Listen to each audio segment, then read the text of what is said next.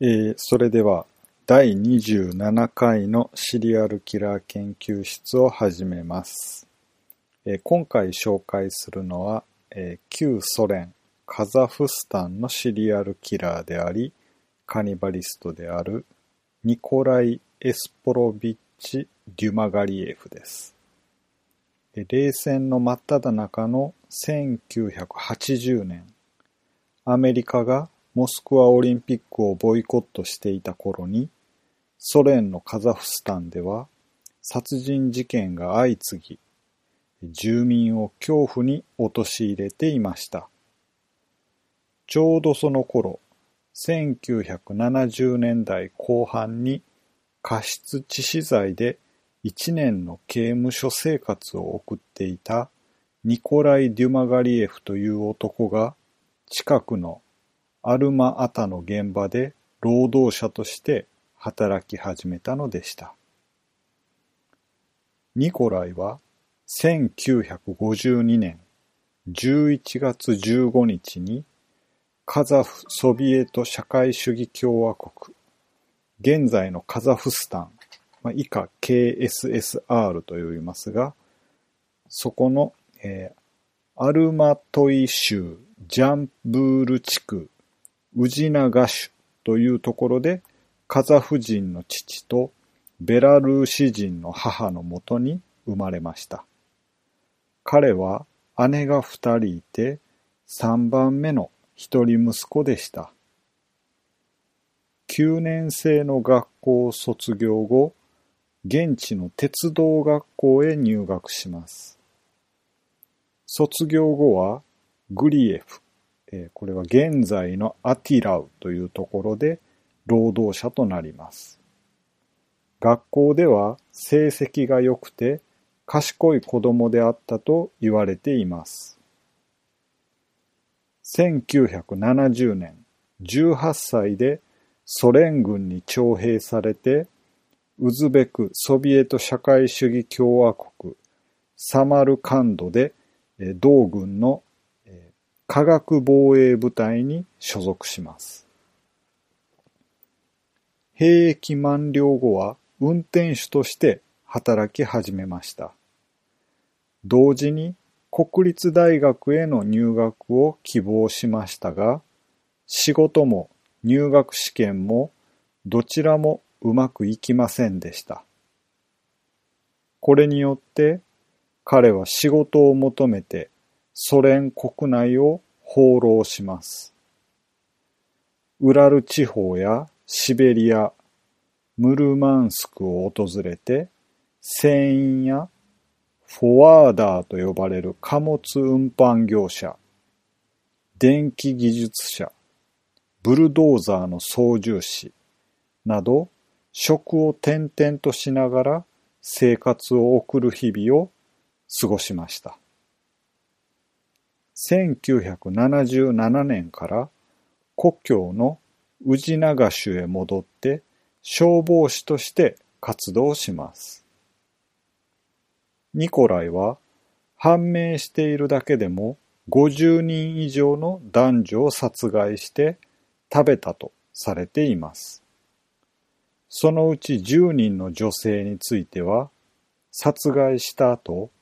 遺体を解体してロシア料理を作っていたということです。最初の犠牲者はセブンスデーアドベンチスト教会の女性信者でした。1979年1月に宇治長州メイブラク高速道路の近郊で殺害しました。1月25日にこの被害女性の遺体が発見されて刑事事件として扱われますが逮捕には至りませんでした。同じ1979年8月21日、ニコライは酒に酔った状態で勤務先の消防署の同僚を誤って射殺してしまいます。この時、セルブスキー研究所で統合失調症と診断されましたが、精神病院などには送られず、一年も経たないうちに釈放されました。その後、宇治長州へ戻ります。ニコライは礼儀正しく紳士のような振る舞いをしていましたが、内心では売春婦を憎んでいて、また、視界に金属製の牙を特注で作らせて、歯の上に装着するような異常な人物でした。一匹狼ではないんですが、自分の殻に閉じこもりがちでした。どこの町に行っても、いろんな女性と出会うために、街をうろうろするのが日課でした。ニコライは、憎んでいる売春婦を殺して食べれば、自らの魂が浄化されるという歪んだ考えを持っていました。彼は繁華街や公園で女性を物色すると言葉巧みに誘い出して川沿いを一緒に歩きました。この川の土手は彼のお気に入りの場所でした。そして近くの公園の奥の暗がりに誘い込んで女性をレイプします。いつも持ち歩いているバッグに入れていた斧で頭を割って殺害して、続いてアーミーナイフで首を切り裂いて、溢れ出てくる生き血を飲んで、最後に死体をバラバラに切り刻みました。これで終わりではありません。バラバラになった死体を部位ごとに切り分けて、その場で一部を焼いて食べました。残った肉はバッグに入れて持ち帰っていました。料理に使わない部位は川に流して捨てていました。ニコライは首都モスクワに出て、労務者をしながらユースホステルや労働者宿泊所を転々として過ごしていました。その宿泊しているユースホステルの自分の部屋に戻ると、持ち帰った肉を使ってロシア料理を作りました。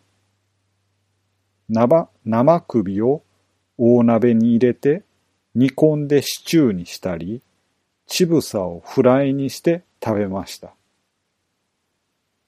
ニコライは自分で人肉を食べるだけでは飽き足らずに、同じホステルの客たちを招待して人肉料理を振る舞っていました。このニコライの料理は美味しいと評判で、彼の料理を楽しみにしている人間もいたほどだったそうです。ちなみに、ニコライは売春婦を憎んでいましたが、彼のこの女は売春婦だという判断は完全に自分自身の基準で決めていました。そのため、殺害した相手はほとんどが売春婦ではなく、実の妹すらも殺して食べたと言われています。1981年1月、ユースホステルの泊まり客の女性二人が泥酔して遺体を調理している最中の部屋に間違えて入ってしまいます。ちょうどその時、ニコライが女性の生首を鍋で煮込んでいる最中でした。すぐに通報されて、駆けつけた警官にあっさり逮捕されました。台所には頭部だけでなく腸も発見されたそうです。警察の尋問に対してニコライは50人以上は殺して食べたと自供したそうですが、確認されているのは10人だったそうです。他の資料では7人の殺人罪で起訴されたとなっていました。同じ1981年12月3日に裁判が行われましたが、ニコライはすでに統合失調症の診断を受けていたので、裁判所は心神喪失のため彼の行動に責任はないと判断します。彼はソ連内タシケントの精神病院の閉鎖病棟へ収容されて電気ショック治療が行われました。その後、病棟の隔離室で8年間を過ごします。1989年、KSSR カザフスタンの精神病院へ移送されることになりましたが、空港で隙を見て脱走します。このことが公表されることはありませんでした。KGB ソ連国家保安委員会の捜査官がニコライの捜索に乗り出して2年後の1991年12月、モスクワで彼を再逮捕しました。他の資料では1991年8月にウズベキスタンのフェルガナで再逮捕されたとなっていました。他にもフェルガナで逮捕されますが、それまでモスクワの通りを頻繁に徘徊していたと書いてある資料もありました。ここまで調べてきて、日本語版のウィキペディアがモスクワとなっていて、英語版がウズベキスタンとなっていたなぁと思って、もう一度日本語版の方を見ますと、そちらも、ウズベキスタンに修正されていました。ただ、日付は1991年12月のままでしたが、他の資料から考えると、1991年の8月の方が正しいと思われます。そして、裁判では無期懲役が言い渡されました。現在も精神病院に収監されています。ニコライは1977年に梅毒にかかり、続いてトリコモナス症を患っています。最初の殺人が1979年ですので、その2年前になります。明確には書かれていなかったのですが、この病気を売春婦に移されたことで、売春婦を憎むようになったのではないかと思います。ちなみに大学大学院と微生物について研究していたので、シリアルキラーも気になるのですが、梅毒とトリコモナスも気になってます。で、ちょっと脱線して解説したいと思います。まず、梅毒というのはスピロヘーターという螺旋状の菌の一種で、梅毒トレポネーマという菌によって引き起こされる感染症です。性感染症なんですが、母子感染の場合もあるので、必ずしも性感染症というわけではありません。ペニシリン G が発見されるまでは、不治の病として恐れられましたが、今は早期治療で治ります。最近は日本で増えているので、風俗に行くのは危険です。数年前の学会では、東京は感染者が減ってるんですが、千葉、神奈川、大阪、福岡での報告が増えていて、さらに宮城、福島でも増えているという報告がありました。東北は東日本大震災の復興事業の関係で工事業者が増えていて、それに伴ってデリヘルが盛況になっていて、それが増加の原因じゃないかと考察されていました。もう一つのトリコモナスというのは、原生生物という単細胞の寄生虫です。不思議なのは、トリコモナス症というのは、基本は、女性の膣トリコモナス症のことです。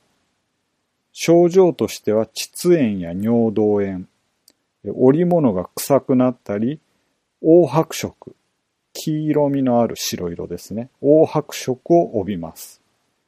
あとは、えー、痒くなったり、灼熱感、焼けるようなヒリヒリした感じや、えー、下部、下部、えー、下腹の腹痛が、えー、あります。男性は大抵が無症状で、えー、時々